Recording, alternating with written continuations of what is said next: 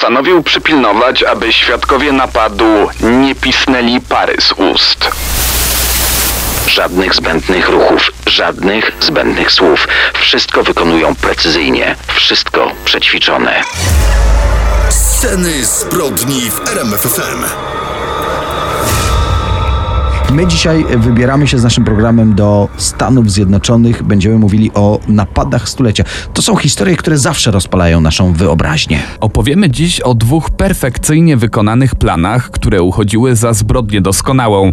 Olbrzymie łupy, prawie żadnych śladów, a jednak i te historie udowadniają, że zbrodnia nie popłaca. Wspólnicy bardzo źle skończyli. Już za moment napad na Brinka. Firma ochroniarska w Bostonie przetrzymywała w swojej siedzibie wypłaty i utargi wielu firm. Te pieniądze miały być tu super bezpieczne. A później legendarny napad na skarbiec Lufthansa. Nawet doskonale zabezpieczony safe na lotnisku nie odstraszył sprytnych złodziei. Jak sami słyszycie, dzisiaj sprawy niezwykle sensacyjne, filmowe wręcz, zresztą na podstawie ich nakręcono filmy, więc przygotujcie się na wieczór z prawdziwym dreszczykiem i może jakimś popcornem. Sceny zbrodni w RMFFM. Jest 17 stycznia 1950 roku. Boston, dzielnica North End, u zbiegu trzech ulic Commercial, Hall i Prince. Znajduje się budynek The Brinks Company. Około 18.55 pod budynek podjeżdża dostawczy Ford. Wygląda na to, że kierowca jest sam w aucie. W rzeczywistości na pace auta znajduje się jeszcze ośmiu mężczyzn. Czekają na znak od dziesiątego członka gangu, który zjawił się tu wcześniej i obserwował okolice. Był jeszcze jedenasty członek tej operacji, mózg, który ją misternie zaplanował i czekał w umówionym miejscu. Co ciekawe, to było szóste podejście do napadu. Gangsterzy próbowali przez ostatnie półtora miesiąca. Poprzednie odwoływano dosłownie w ostatniej chwili, bo obserwator stwierdzał, że okoliczności nie są akurat optymalne. Tym razem uznał, że to dobry dzień. Na jego znak do budynku wchodzi siedmiu mężczyzn. Dwóch zostało w samochodzie stojącym przy budynku. Zaczyna się napad, który nazywany będzie zbrodnią stulecia, największym skokiem w historii USA. I rzeczywiście był wówczas największym w dwustuletniej historii Stanów Zjednoczonych. Nigdy wcześniej nikt nie zrabował takiego łupu. W trakcie skoku rabusie zachowują się niemal jak automaty. Żadnych zbędnych ruchów, żadnych zbędnych słów, wszystko wykonują precyzyjnie, wszystko jakby przećwiczone, dopracowane w najdrobniejszych szczegółach. Przechodzą przez kolejne pomieszczenia, każde z drzwi z solidnym zamkiem, ale do każdego z zamków mają odpowiedni klucz. Wszystko odbywa się błyskawicznie. Docierają na drugie piętro. To tu w głębi budynku odbywa się liczenie dziennego obrotu. Pracownicy skupieni na dolarach, zupełnie zaskoczeni wtargnięciem mężczyzn, zresztą początkowo uznali, że to pracownicy Brinks. Mężczyźni ubrani w płaszcze sztormowe, typowe dla marynarki wojennej, czapki charakterystyczne dla szoferów z lat 50., do tego rękawiczki i ciężkie buty na grubej gumowej podeszwie. To naprawdę podobne ubrania do tych, jakie na co dzień noszą ochroniarze Brinks Company. To, co ich różniło, to halloweenowe maski na twarzach. Zamaskowani, fałszywi ochroniarze wycelowali pistolety w kierunku pięciu prawdziwych pracowników Brinka. Nakazali im położyć się twarzami do podłogi, usta zakleili im taśmą, by nie mogli krzyczeć, ręce związali im za plecami i przystąpili do plądrowania pomieszczenia. Próbowali włamać się do wielkiej metalowej skrzyni, w której znajdowało się wynagrodzenie pracowników potężnej firmy General Electric. To się nie udało. Zabezpieczenie wymagałoby użycia narzędzi, a plan tych nie przewidywał. Skupili się więc na wszystkim, co dało się z pomieszczenia wynieść. W pewnym momencie odezwał się dzwonek do drzwi. Jednemu z pracowników Brinka zdjęto taśmę z ust. Z wycelowanym w siebie pistoletem rozmawiał ze stojącym przed drzwiami. Niespodziewany gość, pracownik garażu po sąsiedzku, chciał po prostu wejść do budynku. Dwóch fałszywych ochroniarzy zeszło więc na dół i już mieli otworzyć drzwi i wciągnąć go do środka, gdy gość nagle odszedł.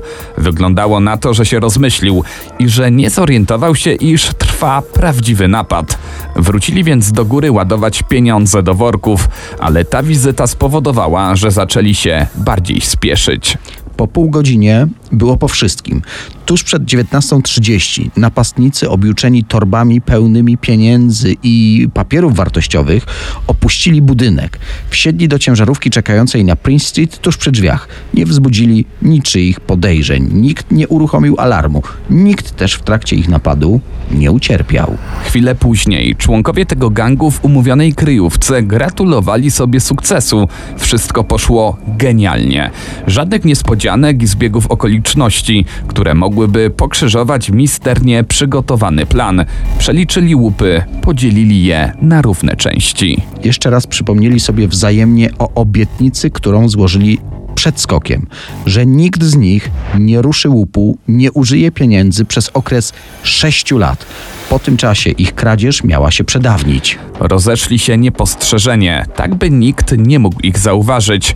Każdy poszedł na umówione spotkania, które miały im dać alibi na ten wieczór. Skok doskonały, jak dotąd. A jednak ma poważną wadę. Wielkość łupu. Skradli rekordową sumę, to sprawiło, że i śledztwo miało rekordowy rozmach i w końcu doprowadziło do zatrzymania i skazania bandytów. A o jakiej skradzionej sumie mówimy? Samej gotówki było, według oficjalnych danych, 1 milion 218 tysięcy 211 dolarów i 29 centów. Do tego rabusie zgarnęli czeki, przekazy i inne papiery wartościowe. Ich wartość oszacowano na 1 milion 557 tysięcy 183 dolary i 83 centy. W sumie prawie 2 miliony 800 tysięcy dolarów. Dzisiaj ta suma robi wrażenie, a w Ameryce lat 50. Musimy tu użyć porównania. Przeciętny dom w Stanach kosztował wówczas około 15 tysięcy dolarów. Najdroższy z samochodów z lat 50., czyli wtedy nówka sztuka z fabryki, Buick Special, kosztował 2740 dolarów. No gdyby ktoś zgłodniał, to dodajmy, że hamburger w najsłynniejszej amerykańskiej restauracji kosztował jedynie 15 centów.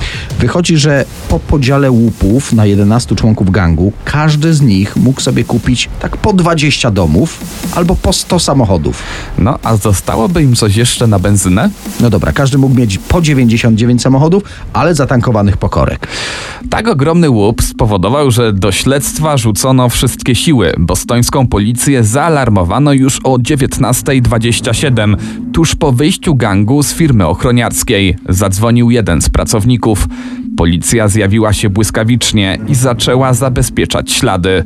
Było ich zadziwiająco mało. Właściwie jedynie dwa. Lina, którą związano pracowników Brinka oraz czapka, którą przez przypadek zostawił jeden z rabusiów. Świadkowie na miejscu też właściwie niczego konkretnego nie mogli powiedzieć. Były rękawiczki, były maski, no i praktycznie członkowie gangu ze sobą nie rozmawiali. Podsumowując, żadnych konkretnych tropów, których można się chwycić. Firma ochroniarska zaoferowała rekordową sumę 100 tysięcy dolarów za pomoc w ujęciu sprawców. Nie pomogło. a wręcz zaszkodziło. Tak ogromna suma sprawiła, że pół Bostonu postanowiło podzielić się jakimikolwiek podejrzeniami. Śledczy musieli więc zbadać wiele fałszywych tropów. Największą zagadką było, skąd napastnicy mieli klucze do tych wszystkich drzwi, które musieli otworzyć w drodze na piętro, gdzie liczono pieniądze. Podejrzewano, że w skoku brał udział ktoś z pracowników Brinka. Przesłuchiwano wszystkich.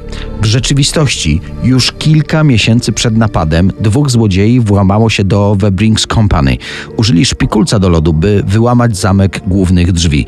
Później z drzwi wewnętrznych wyciągali zamki i na ich podstawie ślusarz błyskawicznie dorabiał im klucze. Zamontowali zamki ponownie i nikt się nie zorientował. Rabusie też zadbali, by nie znaleziono przy nich niczego, co wiązałoby ich z tym napadem. Okazało się, że w trakcie pakowania pieniędzy zgarnęli przypadkowo ze stołu okulary jednego z pracowników okradzionej firmy. Natychmiast je zniszczono. Ochroniarzom zabrali również cztery rewolwery. Postarano się, by i one zniknęły bez śladu. Dwa z nich, miesiąc później, wyrzucone przez wodę na brzeg rzeki, odnalazły przypadkowo bawiące się tam dzieciaki. Ale to nie pomogło agentom FBI. Ciężarówka Forda, którą wywieziono łupy, została skradziona na potrzeby skoku wiele miesięcy wcześniej, a tuż po skoku została dosłownie pocięta na kawałeczki przy użyciu palnika. Znaleziono jej części dwa miesiące od napadu w składzie złomu w miasteczku Stoughton. Później okazało się, że w pobliżu domu jednego z członków gangu. Bostońska policja przepytywała wszystkich informatorów współświadka, przyciskała drobnych przestępców i nic. Żadnych poszlak, żadnych śladów, żadnych powiązań. Banknoty, których numery seryjne posiadano, nie pojawiły się na rynku. A tymczasem część gangu siedziała wtedy w areszcie, no w myśl zasady, że najciemniej pod latarnią. Okazało się, że gdy trwało śledztwo, w czerwcu tego samego roku zostało aresztowanych dwóch członków gangu. Postawiono im zarzut kradzieży z włamaniem, jakiego dokonali w Pensylwanii. Ale policja nie wiedziała, że to także rabusie z Bostonu. Obaj zostali skazani. Jeden na 3 lata, drugi usłyszał wyrok od 5 do 20 lat. Współwięźniowie, którzy z nimi siedzieli, donieśli policji, że ci rabusie zażądali wówczas od swojego gangu, by użyto pieniędzy z napadu na Brinka do opłacenia prawników. FBI przesłuchało ich pod tym kątem, ale oni udawali, że nic o tym skoku nie wiedzą.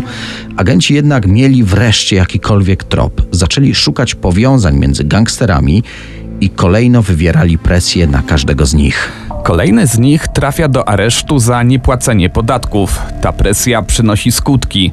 Gangsterom pali się grunt pod nogami. Przestają się trzymać planu. Próbują wcześniej użyć skradzionych pieniędzy. Jako, że mózg operacji na to nie pozwala, jeden z gangsterów porywa innego i żąda jego doli jako okupu za uwolnienie. Kolejny próbuje z kolei zabić współtowarzysza. Najpierw kilka razy sam zaczaja się na kolegę, a w końcu zleca to płatnemu killerowi.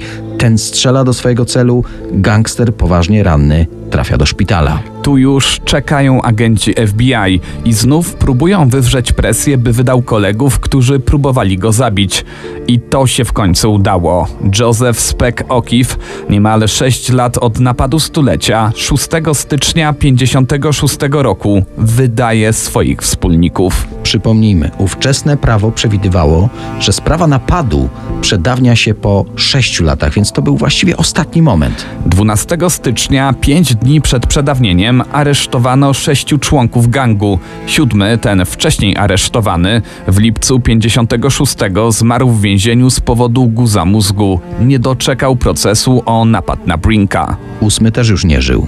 9 i 10 aresztowano w maju. 11. Ten, który przyznał się do winy i doprowadził do ujęcia pozostałych, został skazany jedynie na 4 lata. Pozostałych ośmiu tych żyjących skazano na kary dożywocia. Przy okazji procesu wyjaśniło się wiele tajemnic tak perfekcyjnej organizacji skoku na Brinka. Planowanie napadu i próby do niego trwały aż dwa lata. Dokładnie analizowano grafik pracy personelu firmy ochroniarskiej. Jeden z gangsterów wynajął nawet mieszkanie dosłownie na wprost tej firmy i miesiącami obserwował budynek. Po włączonych światłach w oknach poszczególnych biur potrafił zorientować się, kto jest na dyżurze i jakie procedury odbywają się akurat w poszczególnych pokojach. Włamywacze zakradli się do tej firmy, by zdobyć plany rozmieszczenia systemu alarmowego. Zresztą, i to jest niewyobrażalne, włamywali się do tej firmy wielokrotnie w dniach, gdy placówka nie pracowała, w weekendy, gdy nie było tam też pieniędzy. Oni wtedy pracowali w jej wnętrzu, zakradali się po prostu, by poćwiczyć, jak otworzyć drzwi, którędy się poruszać, dlatego w dniu skoku wszystko robili automatycznie. Ale teraz najważniejsze. Słuchacze zastanawiają się zapewne, a co z pieniędzmi? W końcu leżały 6 lat, czyli można było odzyskać całą sumę. Okazało się, że z ukradzionych prawie 3 milionów dolarów odzyskano jedynie 51 906 dolarów. Do dziś po Bostonie krąży legenda, że reszta z tej sumy z napadu stulecia została ukryta gdzieś w górach w rejonie Grand Rapids w stanie Minnesota. To skoro mówimy o pieniądzach, nie odzyskano skradzionych milionów, za to śledztwo, dochodzenie i sam proces kosztowały amerykańskich podatników aż 29 milionów dolarów. Sceny zbrodni w RMFFM. Dzisiaj mówimy o napadach stulecia w amerykańskim stylu. No to czas na napad, którego historia stała się podstawą, jak wspomnieliśmy, scenariusza jednego z najlepszych filmów gangsterskich w historii. Jest rok 1978. 46-letni Louis Werner nie ma łatwego życia. Ze swojej pensji musi utrzymać żonę, z którą jest w separacji, kochankę i trójkę dzieci. Pracownik terminala cargo na lotnisku imienia Johna Fitzgeralda Kennedy'ego w Nowym Jorku, ma też jeszcze jeden ważny wydatek. Jest uzależniony od hazardu. W październiku 78 roku był winien bookmacherom gigantyczną kwotę 20 tysięcy dolarów. Dzisiaj równowartość około 90 tysięcy zielonych. Werner miał gigantyczne kłopoty. Problem był tym większy, że bookmacherem, u którego się zadłużył, był Martin Krugman. Wszyscy wiedzieli o jego powiązaniach z mafijną rodziną Lucchese. Bankrut, hazardzista, był świadomy tego, że niespłacenie długu może się dla niego bardzo źle skończyć. Postanowił więc odpracować z nawiązką swoje finansowe zaległości. Zdesperowany Louis Werner poinformował Krugmana, że mniej więcej raz w miesiącu z RFN przelatuje do Nowego Jorku samolot z gigantyczną fortuną na pokładzie. Linią Lufthansa transportowane są dolary, które w Republice Federalnej Niemiec wymieniali stacjonujący tam amerykańscy żołnierze lub zwykli turyści. Po wylądowaniu samolotu pieniądze przenoszono do skarbca na lotnisku. Dopiero następnego dnia gotówkę rozwożono do rozmaitych banków. Podczas jednego transportu z Niemiec samolot przewoził zazwyczaj około 2 milionów dolarów w nieoznakowanych banknotach 50 i 100 dolarowych. Louis wiedział, co mówi, bo dwa lata wcześniej razem z kolegą z lotniska ukradli równowartość ówczesnych 22 tysięcy dolarów w obcej walucie. Początkowo sam chciał zorganizować ten napad, no ale nie mógł skompletować odpowiedniej ekipy, dlatego skontaktował się z mafią. Plan brzmiał bardzo atrakcyjnie. Mafijna rodzina Lukieze dzięki wiadomościom od Wernera i swoich innych współpracowników z lotniska zdobyła kolejne szczegółowe informacje. Mózgiem całej operacji został Jimmy Burke, budzący grozę socjopata. Ponadto właściciel lokalu Robert's Lunch, gdzie planowano skok stulecia. Kryminalista miał już spore doświadczenie w kradzieży rozmaitych paczek z lotniska. Berg skompletował sześcioosobową ekipę rabusiów, dodatkowo dwóch kierowców. Zapasowy samochód prowadził jego syn Frank. Za kółkiem czarnej furgonetki Ford Econoline miał usiąść Parnell Edwards, muzyk bluesowy, ekspert od kradzieży kart kredytowych i przede wszystkim wybitny kierowca. Problemem był fakt, że lotnisko JFK nie leżało już na obszarze kontrolowanym przez rodzinę Lukieze. Był to teren familii Gambino, należało więc poinformować o całej akcji i zapytać o zgodę konkurencyjną organizację. Rodzina Gambino nie stanęła na drodze do szybkich i sporych pieniędzy. Oczywiście nie z czystej życzliwości, a za odpowiedni procent od zrabowanej kwoty. Gdy cały plan był już dopięty na ostatni guzik, oczekiwano tylko na cynk, kiedy do Nowego Jorku przyleci samolot Lufthansa z fortuną na pokładzie. W końcu wyznaczono datę skoku. Poniedziałek, 11 grudnia 1978 roku. Ten dzień miał przejść do historii amerykańskiej zbrodni. Ford Econoline około trzeciej nad ranem podjechał pod bramę terminala cargo. W furgonetce znajdowało się sześciu mężczyzn w kominiarkach. Godzina napadu nie była przypadkowa. Właśnie o trzeciej pracownicy i strażnicy portu mieli dłuższą przerwę na stołówce. Przestępcy zastraszyli bronią zgromadzonych tam mężczyzn i wzięli jako zakładników. Z terenu lotniska sukcesywnie wyłapywali kolejnych pracowników i przyprowadzali ich do jadalni. Gdy teren był czysty, mogli przystąpić do właściwego zadania. Za pomocą magnetycznego klucza otworzyli pomieszczenie, gdzie znajdował się skarbiec Lufthansa. Doskonale wiedzieli, że safe ma zamontowany system podwójnych drzwi. Aby dotrzeć do środka bez uruchomienia alarmu, przed otwarciem drugich drzwi należało zamknąć te pierwsze. Wszystko poszło zgodnie z planem. Już po chwili zamaskowani złodzieje wynosili z pancernego pomieszczenia o wymiarach 3 na 6 metrów przygotowaną gotówkę. W furgonetce znalazły się 72 kartony z pieniędzmi. O godzinie 4.21 przestępcy wsiedli do dwóch podstawionych samochodów. Zastraszyli jeszcze pracowników, że nie mogą zadzwonić na policję do godziny 4.30. Zamaskowani bandyci sprawdzili uprzednio dokumenty kilku pracowników lotniska, wiedzieli więc gdzie mieszkają, przestrzegali, że jeśli ktoś nie zastosuje się do tych poleceń, no to jego rodzina źle skończy. Cały napad na lotnisko w Nowym Jorku trwał niewiele ponad godzinę. Jimmy Burke czekał na swoich kompanów w warsztacie na Brooklynie. Tutaj rozpoczęło się liczenie łupów. Szybko zorientowano się, że w ręce rabusiów trafiło o wiele więcej pieniędzy niż zakładali. Było to dokładnie 5 milionów 875 tysięcy dolarów.